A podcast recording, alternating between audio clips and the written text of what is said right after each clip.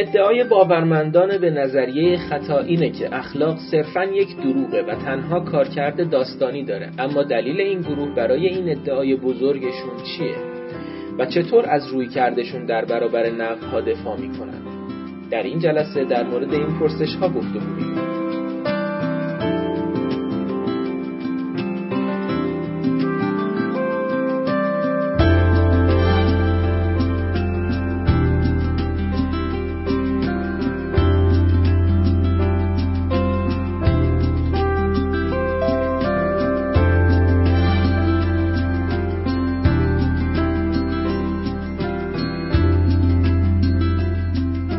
نام خدا.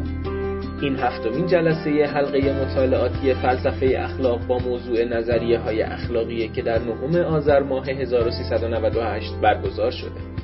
در این دوره از حلقه مطالعاتی فلسفه اخلاق کتاب Living Ethics اثر شیفر لاندو رو می‌خونیم. این کتاب مشتمل بر دو بخشه موضوع بخش نخست نظریه های اخلاقیه و در بخش دوم به مسائل اخلاق یا moral problems پرداخته شده. در این دور از حلقه مطالعاتی فلسفه اخلاق بر مبنای بخش اول کتاب با آقای دکتر محسن جوادی گفتگو می‌کنیم لازمه اشاره کنم که بخش اول کتاب 11 فصل داره و در هر فصل در مورد یکی از نظریه های اخلاقی بحث شده. شکاکیت اخلاقی که عنوان فصل سوم کتاب Living Ethics هست موضوع گفتگوی این جلسه است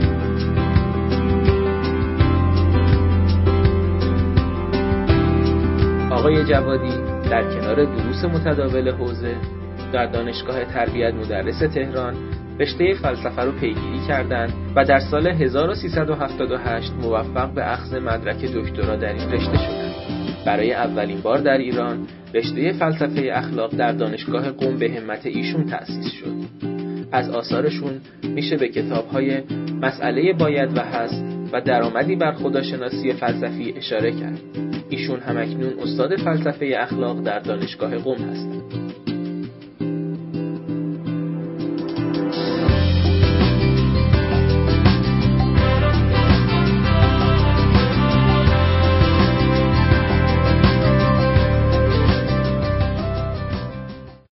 فکر می‌کنم تو نظریه خطا موندیم درسته نظریه خطا رو صحبت کنیم که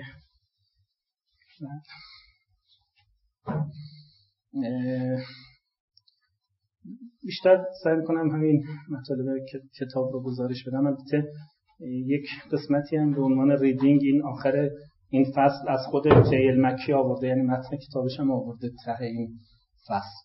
ولی حرفاش ایناست که خدمت شما عرض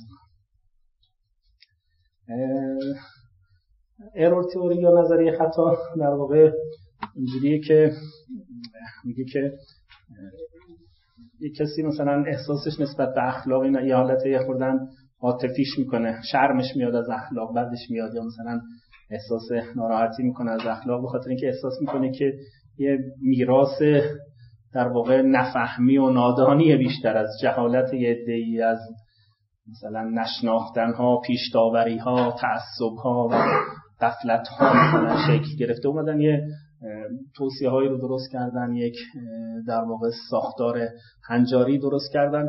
به ما رسیده و هیچ authority و هیچ وثاقت و اعتباری نداره جز همین fiction و داستان و تخیلی. همچین مثلا برداشتی رو نسبت به نظریه اخلاقی ممکنه کسانی داشته باشن. فکر کنن که یه چیزایی مربوط به در واقع باستان و تاریخ بیشتر تا مربوط به واقعیت و مربوط به حقیقت و اینها مثلا. این رو شروع می‌کنه اینجوری و میگه داستان ساختگیه و بالاخره یه مبنای معتبری نداره بیشتر خرافات و تخیلات و غفلت و اینجور چیزا هستش.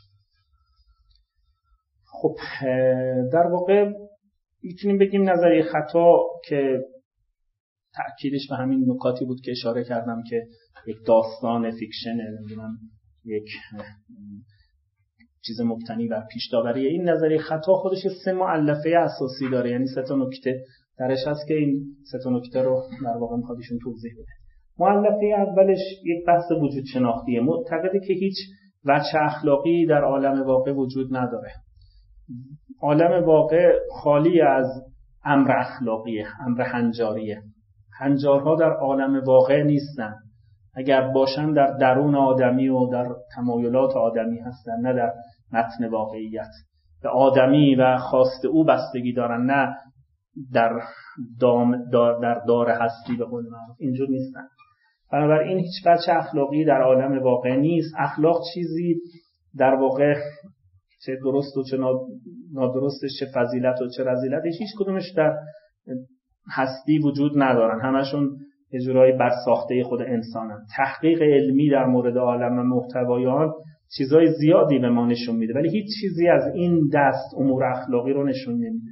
هرچی شما کاوش هستی شناسی بکنید مرحوم آقای در این جهت با این حرف همدلی داشت. مثلا می‌گفت شما بین راست گفتن و دروغ گفتن هرچه هستی شناسانه نگاه کنید هیچ فرقی پیدا نمی کنید هر دو تکلمن هر دو تلفظن هر دو مثلا و هیچ تفاوت وجود شناختی وجود نداره. اگر خوب و بد هستن بیشتر به لحاظ اعتبار ما و بنای ما هستش نه در متن واقع. مثلا اون چیزی که هستی شناسی نام می نهیم چیزی از امر اخلاقی رو مثلا به ما نشون نمیده. این نکته اولش. پس یک کلیم وجود شناسی داره. دو کلیم معرفت شناسی. سه تا معلفه گفتیم داره معلفه دو دومش عبارت است از اینکه هیچ حکم و دعوا و کلیم اخلاقی نمی‌تونه تروس باشه حقیقت باشه. صدق در اینجا وجود نداره. چرا وجود نداره؟ برای اینکه هیچ امر اخلاقی وجود نداره تا این از او حکایت کنه. در واقع صدق یعنی تطابق یک گزاره به یک خبر با واقع. واقعی وجود نداره تا این بخواد بنابراین هیچ صدقی در اخلاق وجود نداره. نه فقط امر اخلاقی وجود نداره طبیعتا صدقی هم وجود نداره. اینم ادعای دومش. هیچ امر اخلاق امر واقع اخلاقی نیست تا مطابق این دعاوی اخلاقی باشه تا صدق در بیاد. صدق وجود نداره. کلیم سوم یا نکته سوم ادعای سوم یا معلفه سوم در نظریه خطا ادعاش یه بحث سمانتیکیه.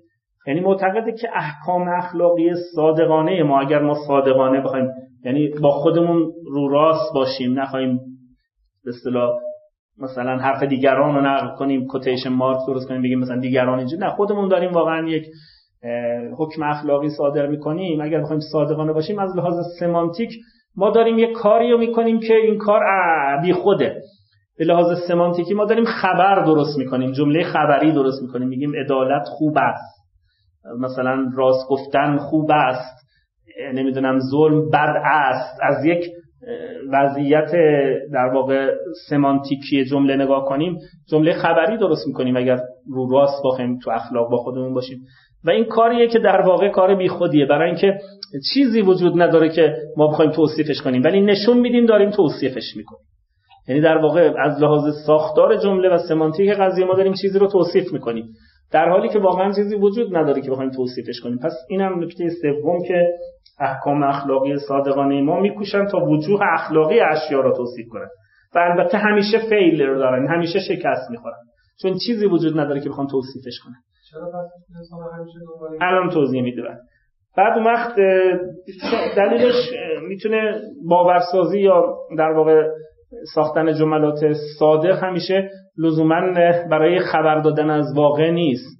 ما برای کارهای دیگه هم اینو انجام میدیم. مثلا فرض کنید برای مسخره کردن برای نمی‌دونم مجاز رو چجور به کار می‌بریم؟ مجاز دیگه یعنی در واقع از مجاز استفاده می‌کنیم. برای اینکه مثلا اینقدر اهمیت یه چیزی رو نشون بدیم میگیم عدالت اینجور هست. گویا واقعا هست. می‌خوایم بگیم واقعا هست. یعنی شما دنبال این کار باش جوری که واقعا هست برای تحریک فرد به اینکه انجام بده. یا مثلا برای اینکه بتونه انگیزه پیدا کنه که انجام بده. مقاصد مختلفی ممکنه توی انشا باشه. وقتی شما از در واقع اون دلالت حقیقی بیاید بیرون می‌تونه استفهام باشه می‌تونه انکار باشه می‌تونه استهزا باشه می‌تونه مسخره کردن باشه. مثلا فرض کنید کسی که خیلی ترسوه مثلا به تنه میگید شیری اینجا نشسته است. مثلا شیری اینجا نشسته است. در واقع نشون می‌دید که دارید یه واقعیت رو توصیف می‌کنید. ولی واقعیت نیست. اصلا ایشون معتقد در امر اخلاقی هم اینجوریه دیگه مثل مرحوم آقای از این جهت خیلی شبیه. نه مسخره کردن نیست. برای مقاصد دیگه ایه مثل تحریک احساسات و مثلا برای اینکه فرض کنید اینجوری نشون می‌دید که گویا یک زیبایی وجود داره در عدالت مثلا یه همچی بحثایی که می‌تونه نه دیگه دومی نه ولید که نه یعنی صدق نداره اینجا چون بحث استنتاج که نمی‌کنی ولی تو استنتاج میاد. اینجا الان بحث فقط یه جمله است.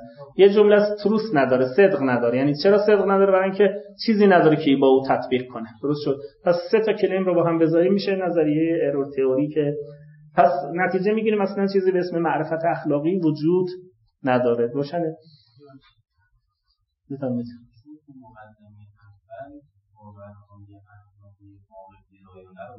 بله واقعیت بله. واقعیت اخلاقی وجود نداره. چون واقعیت اخلاقی وجود نداره صدق وجود نداره. صدق بدون واقعیت اخلاقی که نمی‌تونه باشه.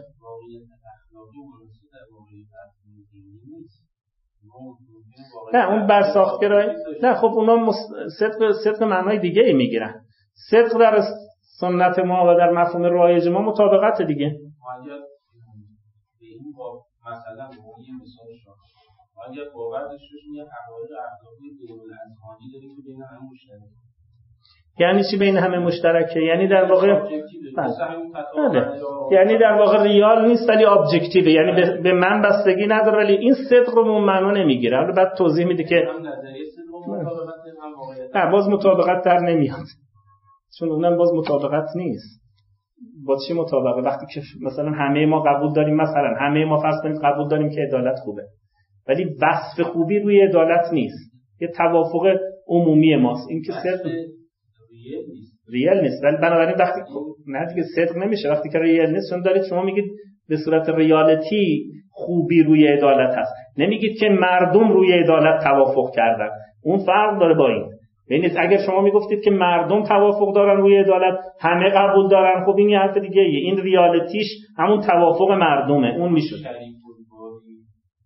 نه خب این بحثای این بحثای چیزه؟ بحثای در واقع این که مثلا مثل عدم هم نمی‌دونم واقعیت داره یا نه بعد یه جور واقعیت براش درست می‌کنه. این مال فلاسفه اسلامیه این خیلی تو غرب نفس الامر رو اینا چیز نیست به این شکلی که حتی اونجا ممکنه پاسیبل بود. ولی به لحاظ سنتیش اینجوریه که صدق جاییه که لاقل اینجوریه که شما نشون می‌دید دارید عینیت رو توصیف می‌کنید. وقتی میگی شما عدالت درسته نمی‌خواد بگید مردم همه رو عدالت توافق کردن که اینو نمی‌خواد بگید که. اگه اینو بگید که بله اون دیگه فرق می‌کنه. اما شما دارید مردم وقت میگن من میگم عدالت خوبه نمیگم عدالت رو مردم دوست دارن قبول دارن. من میگم عدالت یه واقعیت خوبی روشه. یعنی یک ذات خاصی متفاوت از ظلم مثلا. اینجا یه رنگ فلسفی و متافیزیکی خورده. من وقت این مثل مثلا بقیه معقولات ثانیه فلسفی وقتی میگم این شی ممکنه ولی اون شی واجبه یا این شی معلول اون شی علته دارم تفاوت واقعی می‌ذارم. و اینجا وقتی عدالت رو میگم خوبه و ظلم رو میگم بده می‌خوام تفاوت واقعی بذارم در حالی که واقعا نیست حرفیش و اما این حالا یه جورای دیگه درست کنیم بگیم مثلا به توافق عمومی اینو ممکنه. این کارا رو یک کتابی از بصیرت اخلاقی ترجمه شده مورال ویژن اون هی همین کارو می‌کنه. مثلا اول میگه خب پس صدق نیست بعد میگه یه جور دیگه صدق درست کنیم. یه فصل دیگه درست می‌کنه که صدق نمی‌دونم دیده باشید به این شکل میره جلو. ولی این متفاوت از اونه. خب تا اینجا روشن شد که ما چیزی به اسم معرفت اخلاقی در این نظریه وجود وجود نداره. نگاه کنید نظریه ارور تئوری حملش به اخلاق حمله موضعی نیست. یعنی یه قسمت اخلاق رو خراب نمی‌کنه تا مثلا به یه چیز دیگه جایگزینش کنه. مثلا نمی‌خواد یوتیلیتریانیسم رو خراب کنه بگه من خودم اومدم جاش. اینجوری نیست. اصلا بنیاد اخلاق رو برمیکنه. چرا؟ چون اینکه اینکه بگیم بنیاد اخلاق رو برمیکنه یک ادعای سنگینیه. باید اینو نشون بدیم که چرا. مگر اخلاق چیه که این بخواد بنیاد اونو بشکنه؟ دلیلش اینه. در تفکر سنتی خوب نگاه کنید در تفکر معمولی از اخلاق بنیاد اخلاق ریالیزمه واقعیته. حالا اون بدیل هایی که بعدا ساختن نسبی گرایی و فلان این برای اینا سنگینه. چون اینا میگن ممکنه به ارورتوری بگن خب تو ریالیتی اخلاق زدی ولی منو نمی‌تونی بزنی. چون من نسبی گرایی اخلاقی کاری به ریالیتی ندارم. من از توافق مردم می‌گیرم. منم اخلاقم. پس تو اخلاقو نزدی. مثلا رئالیسم اخلاقی رو زدی. روشنه ولی یه همچین حرفایی ممکنه یه کسایی بزنن. یا مثلا کانت بیاد بگه که منم ریالیتی رو قبول ندارم اصلا. منم برساخت می‌کنم مثلا. نمی‌دونم یه کسی دیگه ولی اون چیزی که در واقع ایشون می‌خواد انجام بده به نظرم قابل تحمله. یعنی می‌خواد بگه که وقتی که شما موضعی به اخلاق حمله نمی کنید نمیاد یه دیدگاه رو نفیش کنید دیدگاه. بلکه همه احکام اخلاقی از نظر شما یکسانه یوتیلیتاریانیسم نمی‌دونم ورچو اتیکس هر کدومشون باشن همشون مشمول این حمله شما هستن. شما حمله می‌کنید به ذات اخلاق. ذات اخلاق رئالیسمه چرا رئالیسمه اصلا چرا این سمت رفتن این بود که به نظری رفتن چون سخت بود این توصیف مثلا خوبه الان خواهد گفت که دلایلش چرا رفتن. الان سه تا دلیل داره برای رفتن سمت نظری خطا اونا رو میگیم. ولی فعلا داریم توضیح میدیم که چه اتفاقی میفته در واقع نظریه خطا مبتنی بر این فرضه. گویا اخلاق را یکی گرفته با رئالیسم اخلاقی. درست شد؟ این اینو در نظر داشته باشید. این یکی از جاهایی که ممکنه کسانی بهش قبول نداشته باشن. میگن کی گفته که اخلاق با رئالیسم اخلاقی؟ یکی بگیری که اگر بگی که رئالیسم نیست روس نیست نمی‌دونم فلان نیست پس اخلاق نیست. ما میگیم اونا نیست ولی اخلاق هست مثلا. نسبی گرایان اخلاقی یا امثال اینا روشنه. اینو فعلا نگه داریم یه جایی که برمیگردیم بهش. ولی اینا فرضشون اینه. میگن ما به چیزی حمله می‌کنیم که شهودن اخلاق نامیده میشه. اخلاق تو شهود شما توصیف یک واقعیته. یعنی بیان یک جور هستیه. یک جور هستی ها را می‌خواید از جور دیگه متمایز کنید. اینو ما داریم زیرابش می‌زنیم. میگیم یه همچین چیزی وجود نداره. چرا؟ چون همچین اوصاف اخلاقی وجود ندارن روشنه. پس اینو ضربه بهش می‌زنه و حمله می‌کنه و میگه در واقع اصل دایه نظری خطا اینه که اخلاق حقیقت نیست. یه فیکشن یک داستان و روایت و اینجور چیزاست. نظریه های خطا از کردم. وقتی می‌تونن خودشون رو موجه کنن که بتونن اون ضربه رو بزنن. یعنی اگر نتونن رئالیسم اخلاقی رو رد کنن طبیعتا عبه میرن. یا اینکه نتونن نشون بدن که اخلاق با رئالیسم اخلاقی یکیه. بازم نمی‌تونن موفق بشن. در دو حالت موفق نیستن. روشنه. ولی یه حالت که اصلا رئالیسم اخلاقی رو نتونن نشانه بزنن. یه حالت جایی که رئالیسم اخلاقی رو نشانه می‌زنن ولی گزینه های دیگه ای پیدا میشه که اخلاق میمونه ولی در واقع رئالیسم اخلاقی از بین میره. این دوتا رو باید بتونن ثابت کنن. هم بتونن روشنه ولی دو تا کار باید بکنن. یکی اینکه اولا رئالیسم اخلاقی نفی کنن دوما اینکه ثابت کنن غیر از رئالیسم اخلاقی دیگه چیزی به اسم اخلاق نمیمونه. این کاریه که می‌خوان انجام بدن. روشن شد. اول اون حملهشون به ضربهشون به رئالیسم اخلاقی رو بریم جلو تا بعد. روشن بس دیگه. دو تا کار اساسی رو باید انجام بدن.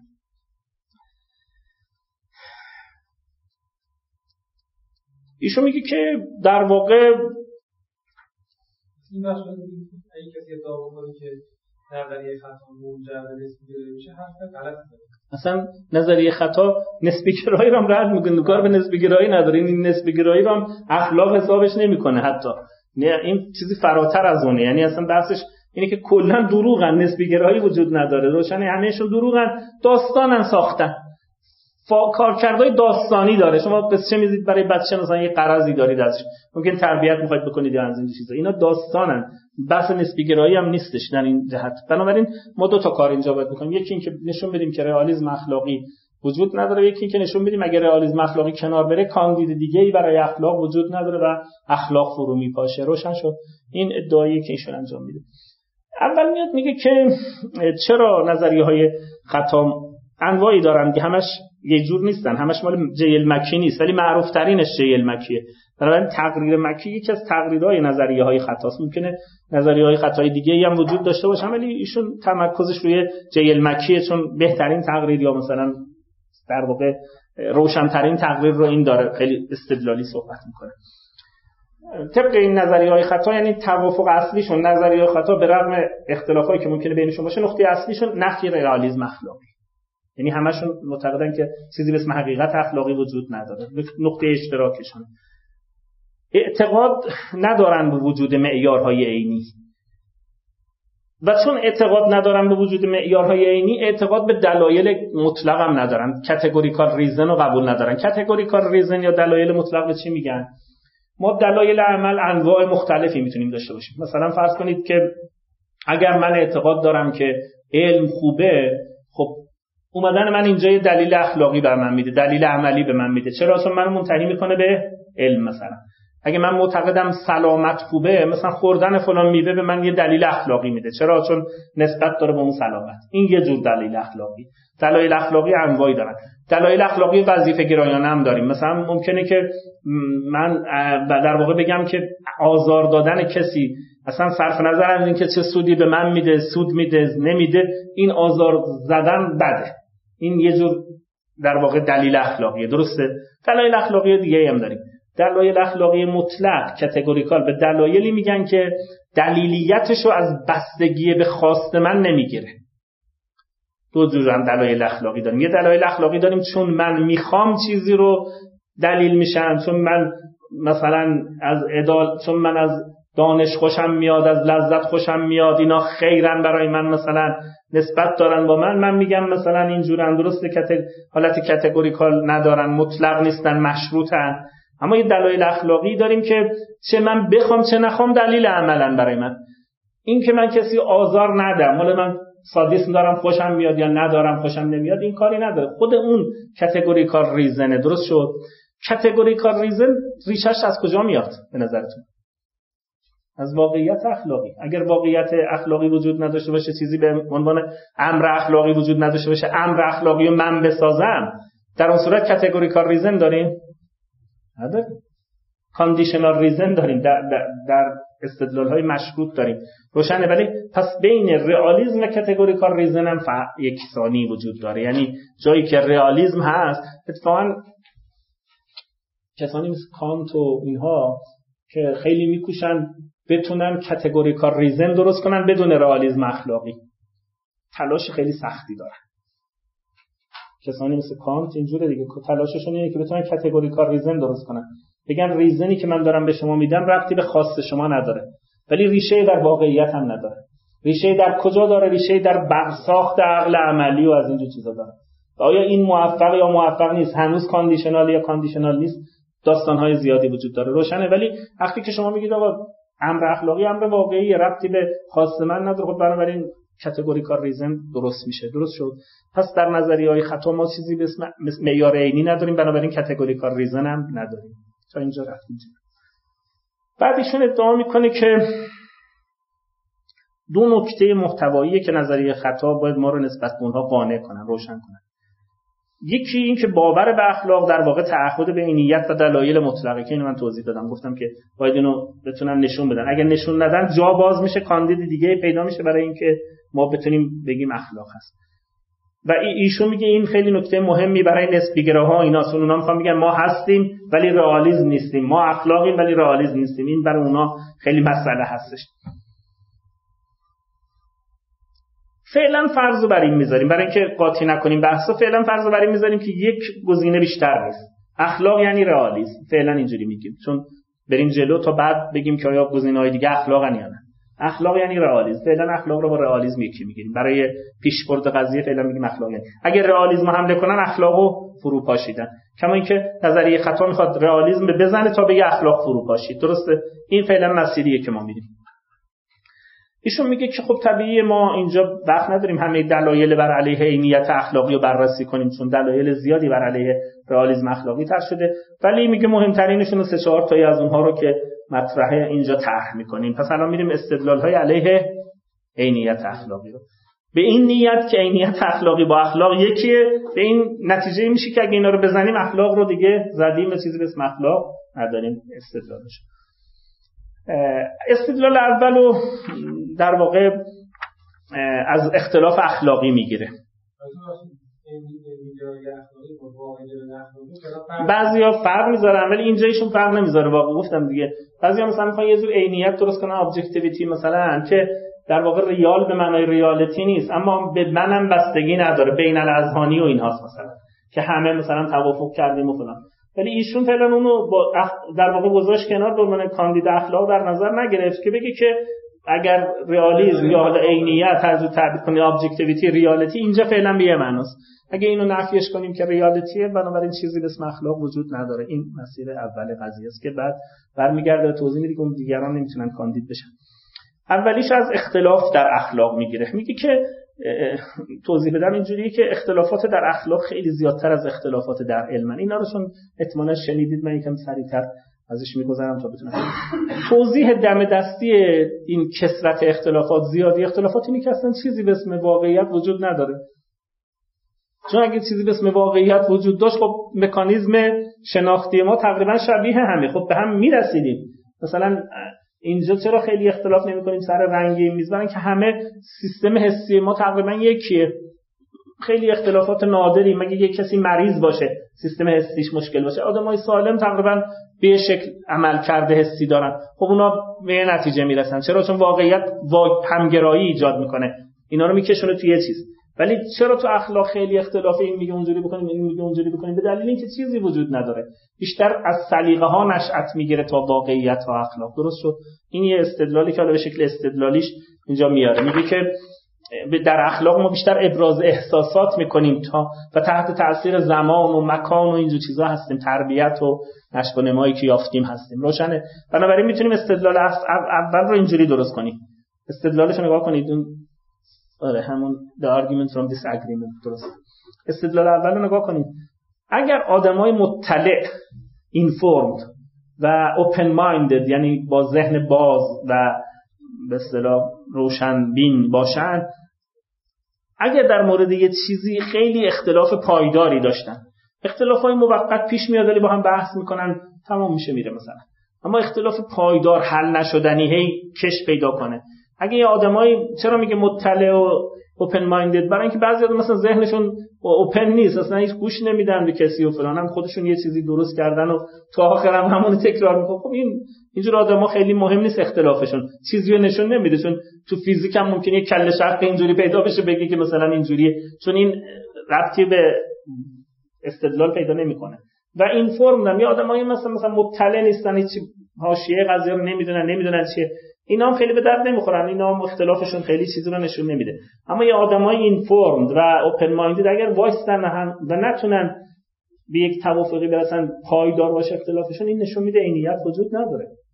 تو اگه عینیت وجود داشت با این فرض که اینا مطلعن و با این فرض که اینا اوپن مایندد هستن خیلی به تعصبات اینا وصل نیستن. می‌تونستیم به نتیجه برسن. پس این نکته اول مقدمه اول. مقدمه دوم میگه که الان می‌بینیم که آدمای مطلع و با ذهن باز در مورد همه اخلاق اختلاف دارن. هر نکته اخلاقی که بگید اینجور بله در مورد همه چی اختلاف دارن. الان اینا جواب میده دیگه اینا رو به جواب اشاره می‌کنه. ولی خب عمق اختلافات و اینا واقعا تو اخلاق زیاده یعنی قابل انکار نیست. ولی نه اینجوری که ایشون می‌خواد استدلال کنه. پس نتیجه می‌گیریم که هیچ ادعای اخلاقی نمی‌تونه عینی باشه. چرا؟ چون رو هر ادعای اخلاقی دست می‌ذاریم می‌بینیم این فرمت های اوپن مایندد درش اختلاف پایدار دارن. بنابراین نمی‌تونن واقعی باشن. روشنه. این استدلالش. این استدلال چه اشکالاتی داره؟ خوب نگاه کنید اشکالات خوبی برش وارد می‌کنه. یعنی به نظرم قابل تحمل. اولا تو مقدمه دوم که میگه خیلی عجیبه که ما بگیم هیچ یعنی تو همه اخلاق اختلاف وجود داره اوپن مایندد ها و نمی‌دونم این فرم داد این واقعا ثابت کردنش سخته. بله حالا ممکنه شما هی دست بذارید 100 تا 200 تا. ولی اینکه کسی بگه که تو همه اخلاق همه اخلاق رو هر چیزی که دست می‌ذارید آدمای این فرم اوپن مایندد اختلاف دارن. این خودش خیلی کلیم پرهزینه یعنی ثابت کردنش خیلی سخته. این همه احکام اخلاقی وجود دارن که همه درش اشتراک دارن. اینجور نیست که مثلا همه. بله اختلاف زیاده در این انکار نمی کنیم ولی اینکه همه اینا مثلا موضوع اختلافن این خیلی عجیبه. روشنه. پس مقدمه دوم میگه اصل خودش چالشیه. ولی ایشون میگه من حالا فعلا به مقدمه دوم کاری ندارم. یعنی فعلا اینو محفوظ می‌گیرم که حق با شماست. قبول ندارم ولی میگم برای اینکه بتونیم استدلال ادامه بدیم تسلم به قول و مثلا اینجوریه. خودش توضیحی هم اینجا خوب میده. میگه خیلی از این اختلافات هم که شما میگید آدمای مطلع و باز ذهن باز اختلاف دارن اتفاقا اینجوری نیست. خیلی از اختلافات مال آدمای غیر اینفورمده. آدمایی که اطلاع ندارن که چی بشه اصلا خوب نفهمیدن مسئله رو مثلا چیه. بعد اومده هی اظهار نظر می‌کنه. الحمدلله تو اخلاق خیر مطلعین اظهار نظر زیاد می‌کنن. یا مثلا اوپن مایندد نیست یعنی متعصبانه نظر میده اصلا گوش نمیده که. بیشتر اختلافات مال ایناست. اما حالا ما فرض بر این می‌گیریم محفوظ می‌کنیم و تسلم می‌کنیم که شما راست میگید که آدمای این فرم اوپن مایندد اختلاف دارن که قبول نداریم اینو این حرف ایشونه ولی میگه تسلم کنیم بریم جلو.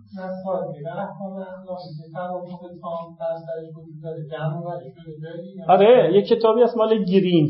هم رو ساختارهای مشترک کارش خیلی خوبه رونالد گرین.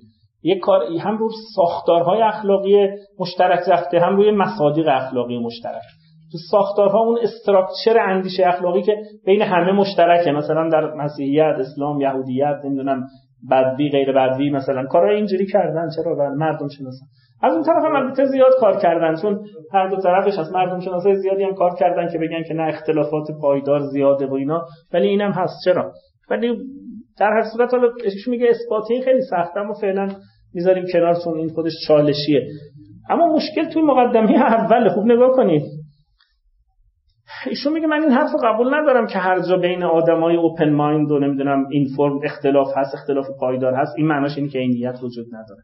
همطور که الان اشاره کردن گاهی وقتا بین فیزیکدان های خیلی اینفورمد و اوپن مایند و اینا سر تفسیر واقعیت اختلاف سر اینکه چه چیزی واقعی نیوتن نمی‌دونم درست میگه اون یکی درست میگه اختلاف های پایداری هم وجود داره. هنوزم حل نشده.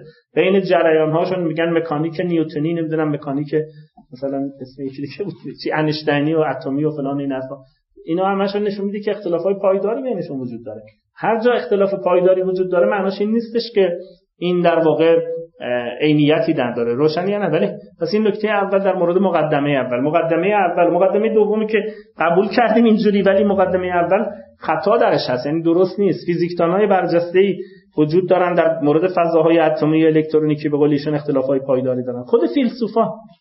چقدر حتی در مورد مسئله خدا اختلاف دارن. هنوزم هیون با نمی‌دونم اون یکی اختلاف داره کانت با حالا بس باید بگیم بحث خدا اصلا عینی نیست چون فیلسوفان اختلاف پایدار و آدمای این فرم در اطلاع دارن و مثلا آدمایی که اوپن مایندن ولی چون اختلاف دارن پس بگیم بس مسئله عینیت وجود نداره. این حرف خیلی عجیبیه. یعنی هر جا یه همچین ادعای پس این مقدمه اول خودش فی نفسه مشکل داره غیر از مقدمه دوم. ایشون یه نکته قشنگی هم میگه. در مورد وجود خدا الان اختلاف زیاد بله دیگه. خب در واقع اختلاف بین فیلسوف نه اختلاف بین فیلسوفان زیاده. فیلسوفان اینجا آدمایی که مطلعند و اوپن مایندد هستن. سر واقعیت خدا اختلاف دارن. طبق این حکم مقدمه اول هر جا ایشون گفت هر جا اختلاف پایداری بین آدمای اینفورمد و اوپن مایند باشه عینی نیست. خب آیا شما قبول دارید خدا عینی نیست؟ چرا؟ چون فیلسوفان اختلاف دارن. نمی‌تونی اینو بگی که. نمیگی که. خب آره یه دسته میگن ولی ما به عنوان ناظر به دعوای اینا نمی‌تونیم نتیجه بگیریم. ببینید ایشون از دعوای اونها بله یه دستهشون که از اول میگن عینیت از دعوایی که سر در واقع اختلافی که سر وجود اوصاف اخلاقی بود یه دی می‌گفتن اوصاف اخلاقی نیست. یه مثلا این خوب خوبی نیست در مورد عدالت مثلا یا در مورد نمی‌دونم ظلم یا در مورد روشنه ولی بله. بعد ایشون میگه از دعوای اونا نمی‌تونن بگیم که چون اینا دعوا دارن و دعواشون پایداره پس بگیم عینیت وجود نداره. شبیه اون در فلسفه هست شبیه اون در فیزیک هست این کارو نمی‌کنیم. روشنه ولی اما یه نکته جالب تری میگه. این شبیه این چیزی که توی اصول و اینا گاهی از این مدل استدلال می‌کنن. میگن اگه این حرف درست باشه خودش نقض خودشه. خوب نگاه کنید. مقدمه اول. اگر خودش خودش نقض می‌کنه چرا؟ چون سر خودش هم دعواست. الان داریم دعوا می‌کنیم سر خودش. یه اختلاف پایداری وجود داره که آیا این جمله این جمله اول که گفت که اگر اختلاف پایدار میان اوپن مایند و نمی‌دونم این فرم داشته این خودش ریالیتی خب میگه خود سر همینه. پس پس پس باید بگیم اما خود اینم واقعیت نداره. اصلا بذاریم کنار. یعنی خودش نقض خودشه. روشنه یا نه ولی اینم پس اشکال دوم. استدلالای علمایی می‌کنه. حتی این اینا نمی‌خواد ایشون ثابت کنه رئالیسم اخلاقی یا اشتباه. نشه نتیجه ما نمی‌خوایم بگیم از اینا رئالیسم. ما می‌خوایم حرف اون رو نفیش کنیم. او که میگه که من میگم رئالیسم نیست و نفی کنیم. ما کاری نداریم. حالا هست یا نیست باید دلایل خودش رو بررسی کنیم. ولی اینا دلیل نفی رئالیسم نیست. اینو می‌خواد بگه. روشنه ولی اشتباه نشه.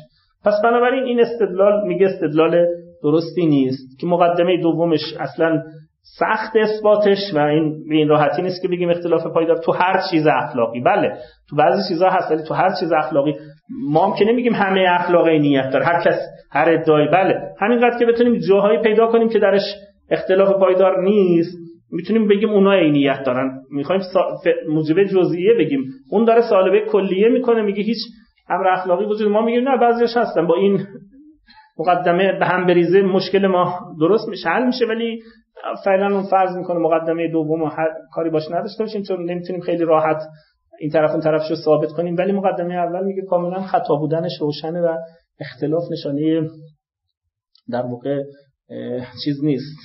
علاوه اینکه خیلی از این اختلاف هم می‌تونم که خودش اشاره کرد واقعا پایدار نیست.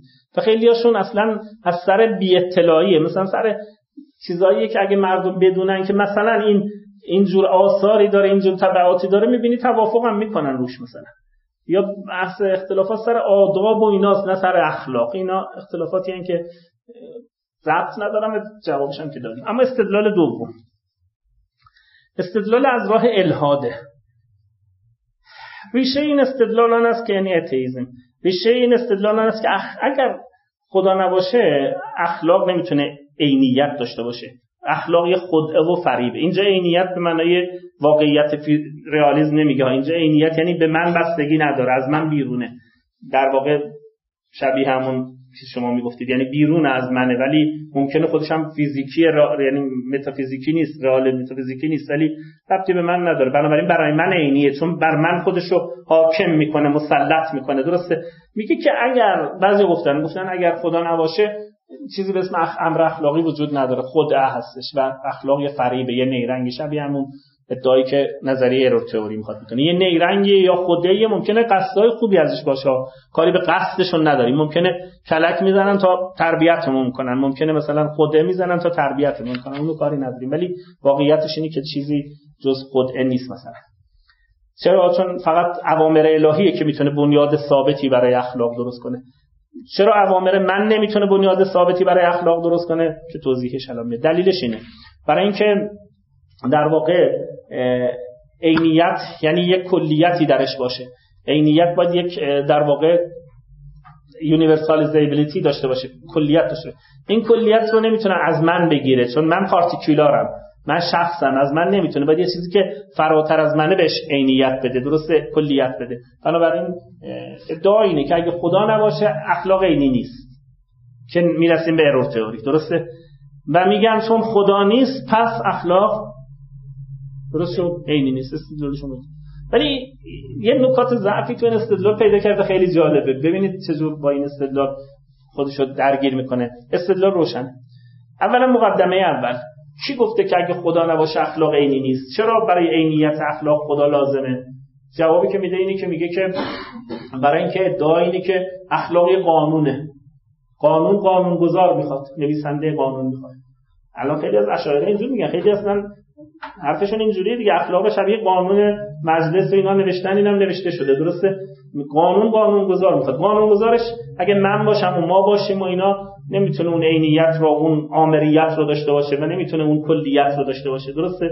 پس قانون گذار پس مقدمه اول رو درست فرض می‌کنن به خاطر اینکه میگن که اخلاق جنس چیه؟ ولی جنس قانون. ما اینو قبول نداریم. ما ممکنه اینو قبول نداشته باشیم ولی خیلی اینجور قبول می‌کنن دیگه. میگن که اخلاق از جنس قانون قانون قانون گذار می‌خواد. اگر واقعا قانون گذار نداشته باشه پس چی نوشته نشده. تخیل علکیه توهم نوشته شدن چیزیه.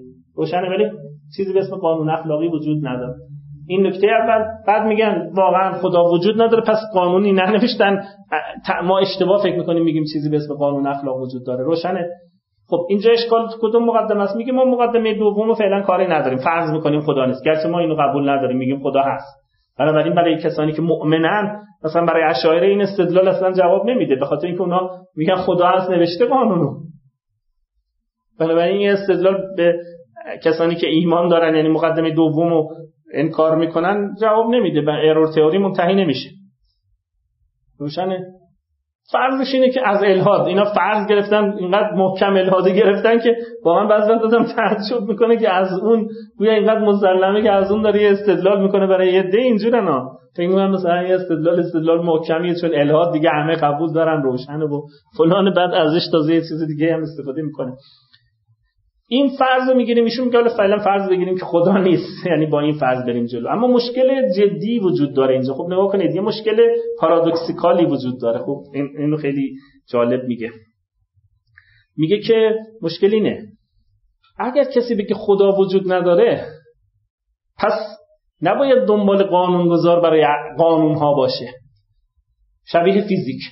آیا ملحدا قوانین فیزیک رو قبول دارن یا ندارن؟ بله. قوانین شیمی قبول دارن. اونا رو کی نوشته؟ دنبال نویسنده نیستن طبیعت نوشته. و ما داریم می‌خونیم بازسازی می‌کنیم. درسته؟ خب اگر خدا واقعا وجود نداره تو عالم و اصلا نگاه اینجوری به اخلاق اشتباهه که بگیم که باید قانون گذاری باشه. اگر برفرض اخلاقی هم باشه دیگه از جنس قانون گذاری نیست. روشنه یا نه؟ ولی از جنس قانون گذاری نیست از جنس همون قوانین فیزیکیه اینجا هم یه کسی بنابراین اگر الهاد باشه اتفاقا چون بنیاد این مسئله عوض میشه. اگر کسی ملحده اگر برفرض ازا جال احتمال بطل استدلال دیگه. اگر برفرض اخلاقی باشه چه جور اخلاقی خواهد بود؟ بله؟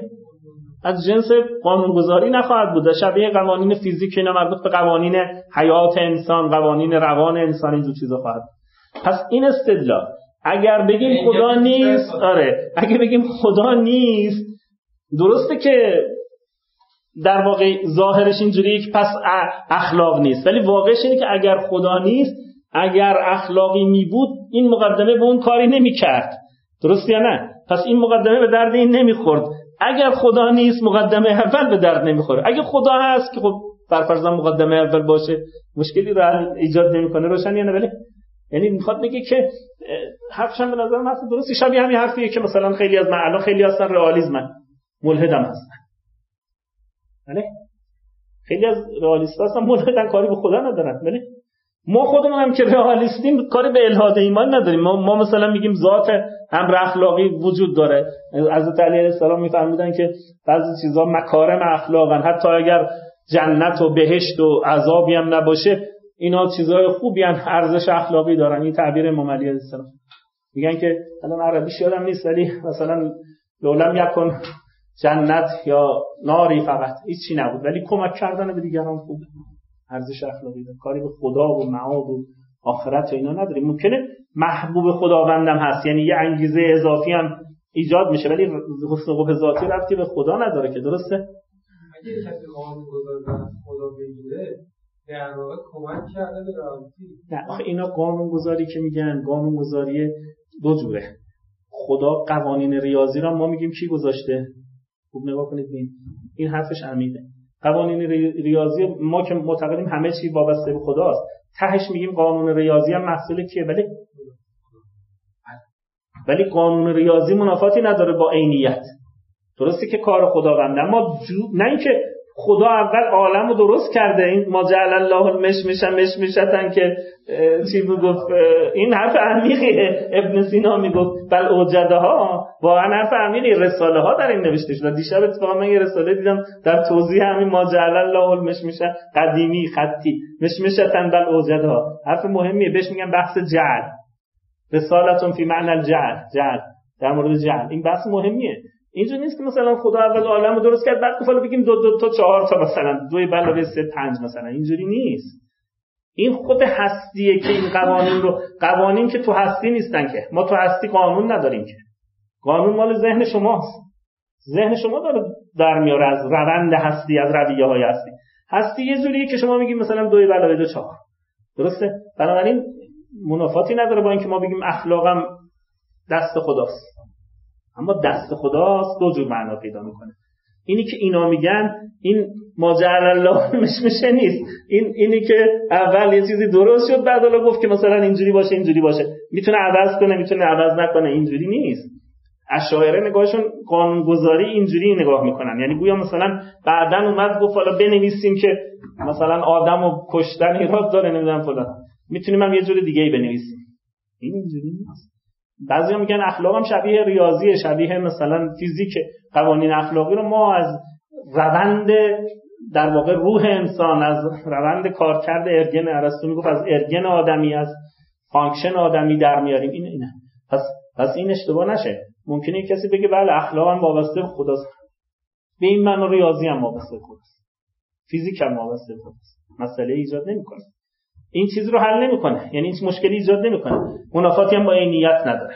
اما اونایی که اینجوری میگن قانون گذار منظورشون اینجوری نیست که قانون فیزیکی اینا. منظورشون اینه که مثلا بعدا اومد اینجا گفت اینجوری ممکنه فردا یه جور دیگه قانون نوشتاریه.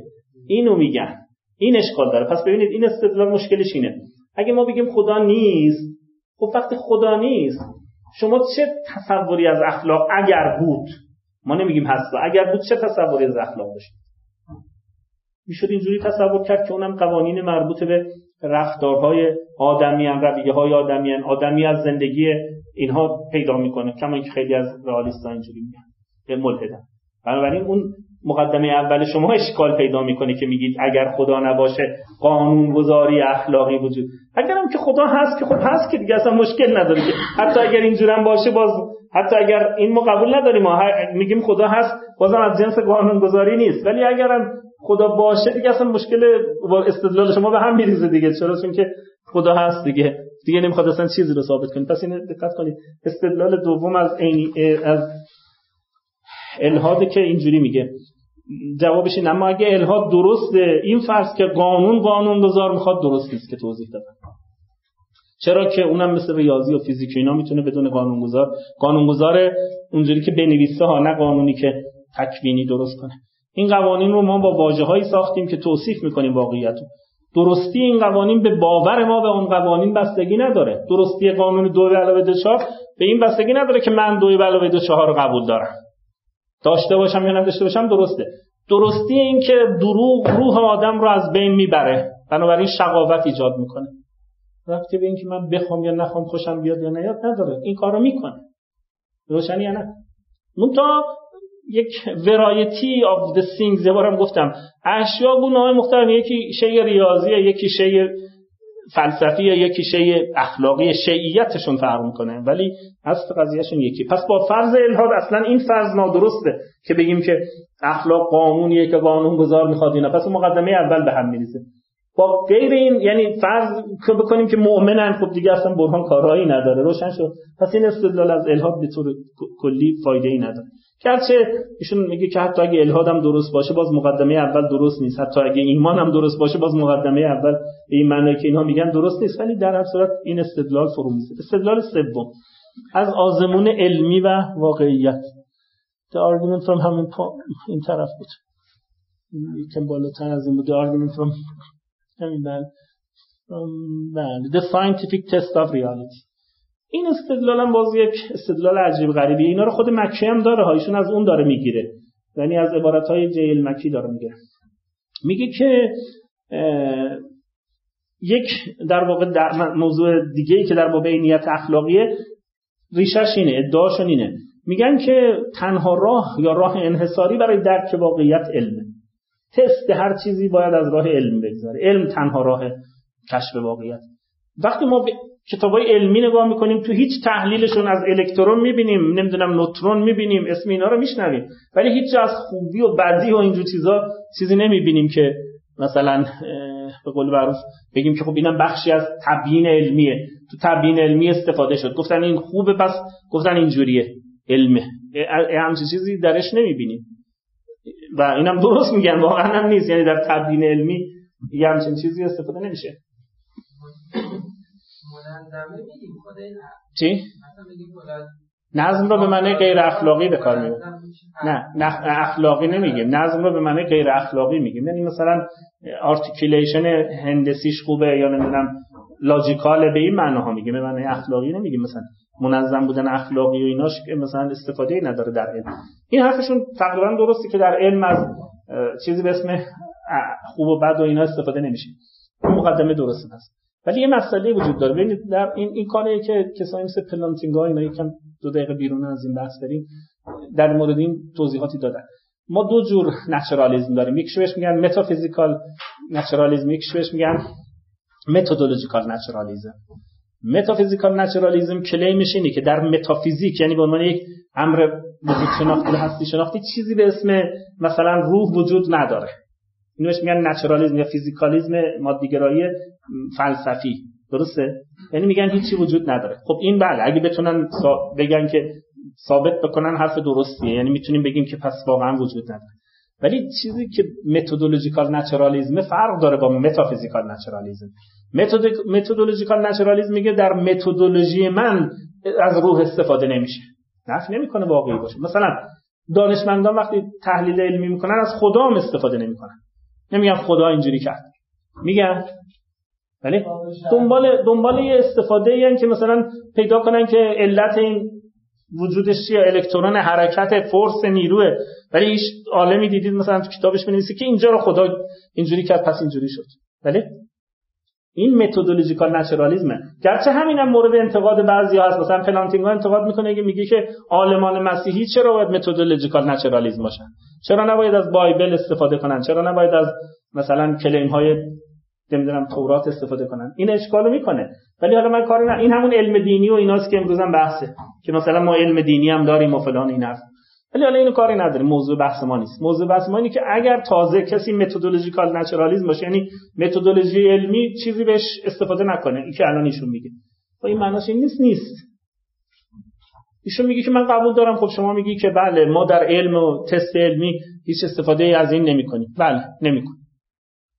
ولی این معناش اینه که پس باید بگیم که این reality نداره. ولی روشن این اشکال قضیه. ولی ما که اینجا که metaphysical naturalism metaphysical که نمیگیم که نمیگیم که ثابت کردیم که در دار هستی چیز بله کجا ثابت کردید شما؟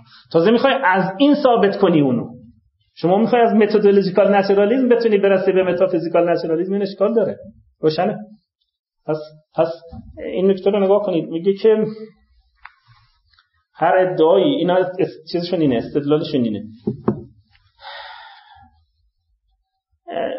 بیشتر جواب دادن که مرحوم ابن سینا تو اول اشارات به اینا جواب میده. میگه اینا خیلی اهل بحث اینا نیستن. توی میگه کسی که ادعا کنه که چیزی برای حس اینا نیست معمولا خیلی بحثی نیست. چون چون بخوای بحثی بکنی با چی باید ثابت کنی که با حس که نمیشه ثابت کنی؟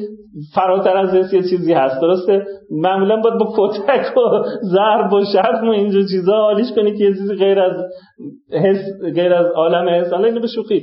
بنابراین ایشون میگه که در یا مثلا تو همون مثالی که خود ابن سینا می‌زنه مگر اینکه بگی خب خود این کلیم تو رو با حس می‌تونی بیاری یا نه؟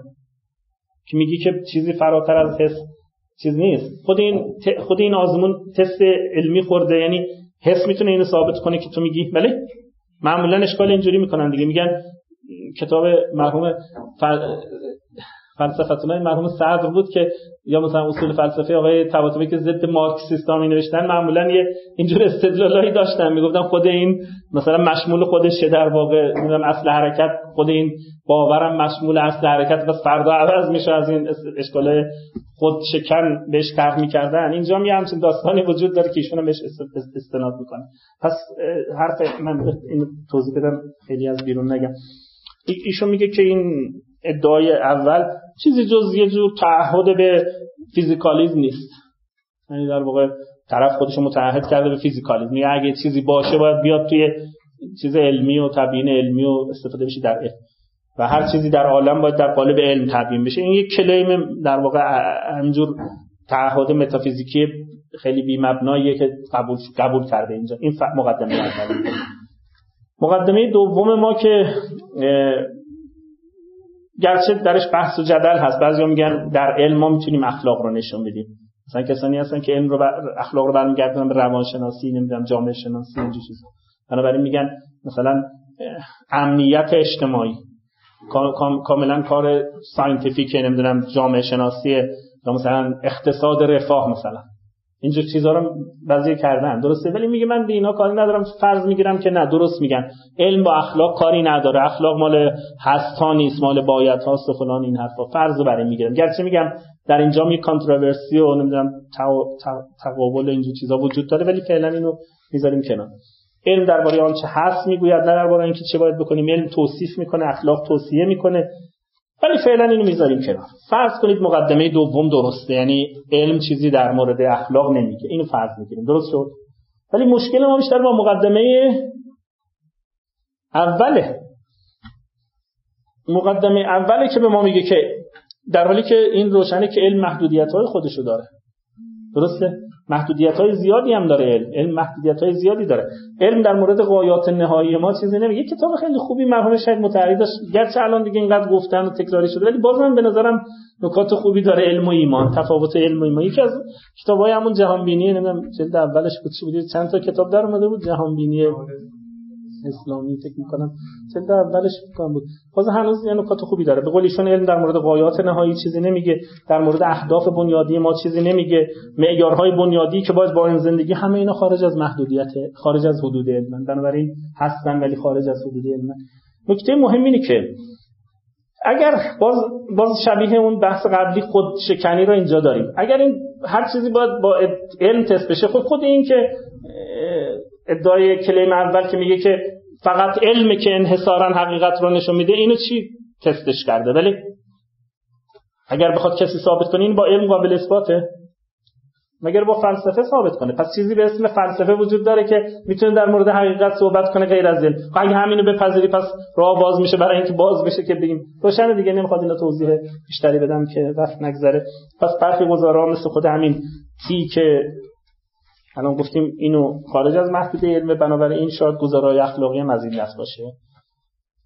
بنابراین کسی اگر ادعا کنه که شما در باور به چیزی موجهی تنها در صورتی که علمون رو تایید کنه این اشکال داره. اشکالش هم اینه که خودشکنه اشکالش هم اینه که واقعی نیست. اشکالش هم اینه که یک بیشتر یک ایدئولوژی طرح مثلا مبنایی که خیلی روش بحث فلسفی نشده و از این حرفا. فکر می‌کنم بحث دیگه یکیش بمونه. برای جلسه بعد خود وقت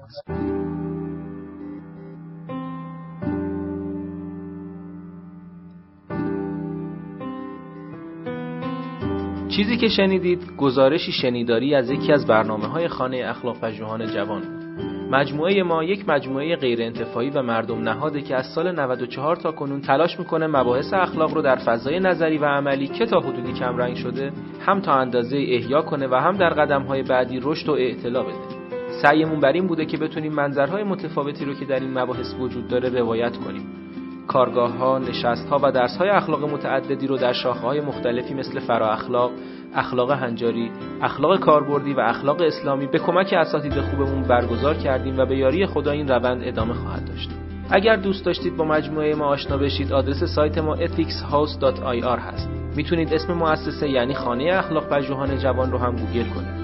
به اضافه این که می‌تونید ما رو در تلگرام، اینستاگرام، توییتر و آپارات با همین عبارت جستجو و پیدا کنید. رایگان بخشی در ساحت دانش از روز اول خط مشی مجموعه ما بوده و امیدواریم که با حمایت شما این روند ادامه پیدا کنه. اولین درخواست ما از شما اینه که اگر اشکالاتی دیدید چه در خود برنامه ها و چه در همین فایل های صوتی از کنارش رد نشید و حتما به ما منتقل کنید تا اصلاحش کنیم یا اگر پیشنهادی دارید مثلا استادی رو می‌شناسید که به نظرتون قابل استفاده میاد به ما معرفی کنید. اگر حس می‌کنید سرفصلی در این حوزه هست که لازمه بهش پرداخته بشه حتما ما رو در جریان بذارید. این کار رو می‌تونید از طریق ادمین کانال تلگرام یا لینک های دیگه ارتباطی که در سایت هست انجام بدید. همچنین از طریق لینک حمایت مالی در سایت خانه اخلاق می‌تونید پشتیبان ادامه یافتن این مسیر باشید. ممنون از محبت شما و خدا نگهدار.